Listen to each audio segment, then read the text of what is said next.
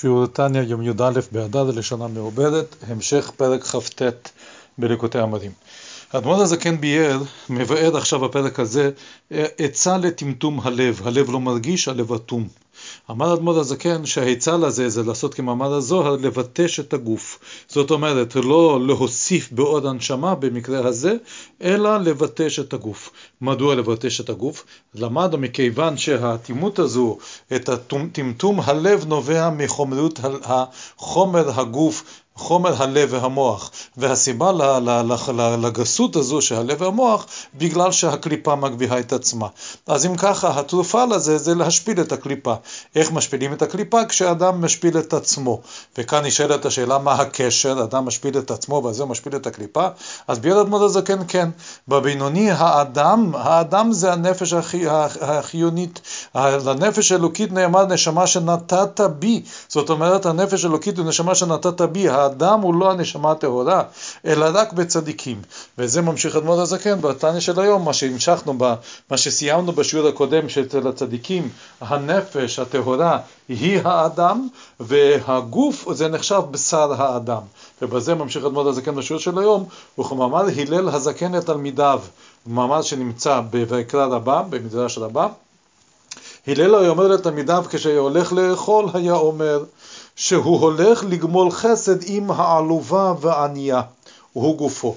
הוא היה מכנה את הגוף שלו העלובה והענייה. זאת אומרת, זה מישהו זר אצלו, הוא גומל חסד עם הגוף, והגוף זה כאילו מישהו זר אצלו שהיא עלובה וענייה, לכן הוא מאכיל את הגוף. כמו שמסביר אדמות הזקן, כי כמו זר נחשב אצלו, היות שהוא צדיק, אצלו, אצל הצדיק, ההוויה שלו, המציאות שלו זה נפש אלוקית, והגוף זה כמו דבר זר אצלו. ולכן אמר שהוא גומל חסד עמו במה שמאכילו. כי הוא עצמו אינו רק נפש אלוקית לבד. מדוע הצדיק הוא נפש אלוקית לבד? הנה כאן ההסבר. כי היא לבדה מחיה גופו ובשרו. אם למדנו שיש שתי נפשות, הנפש האלוקית והנפש הבהמית, הנפש הבהמית החיונית היא מחיה את הגוף, אצל הצדיק מה שמחיה את הגוף זה הנפש האלוקית. מדוע? שהרע שהיה בנפש החיונית המלובשת בדמו, כמו שלמדנו בפרק ב', שהנפש החיונית, הנפש הבהמית מקורה מהקליפה, מקליפת נוגה, יש לה רע. אבל אצל הצדיק הרע הזה שהיה בנפש אלוקית, אותו, אותה נפש, סליחה, בנפש החיונית, בנפש הבהמית, אותו, אותה נפש שמלובשת בדם ובשר שלו, המלובשת בדמו ובשרו, נתהפך לטוב. אצל הצדיק הרע הזה נתהפך לטוב, ונכלל בקדושת נפש אלוקית ממש בצדיקים. היא הופכת להיות חלק של הנפש האלוקית. אז מי שמחיה את הגוף, בעצם מי זה האדם? מי זה האדם אצל, הנפש, אצל הצדיק? זה הנפש האלוקית. היא לבדה מחיה גופו. ממה הגוף שלו חי? מנפש האלוקית. הנפש החיונית, הבהמית, התהפכה לטוב. אז אם כן, האדם אצל הלל הזקן, הוא גומל חסד עם העלובה, כמו זר נחשב אצלו. אבל אצל הבינוני זה לא ככה.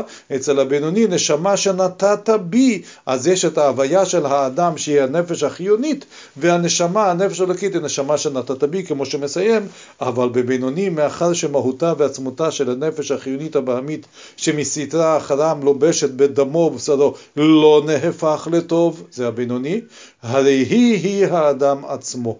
ממה הוא חי, ממה גופו חי, מהנפש החיונית, אז האדם בעצמו זה הנפש הבהמית החיונית, ולכן זה מסביר מדוע כשאדם משפיל את עצמו, אז בעצם הוא משפיל את הסתרה האחרה. אותו בינוני שמרגיש אטימות וטמטום הלב, אז כשהוא משפיל את עצמו, נבזה בעיניו נמאס, אז בעצם הוא משפיל את הסתרה האחרה, מוריד אותה מגדלותה וגבהותה, ובעצם בזה הוא שובר את הטמטום הלב שלו.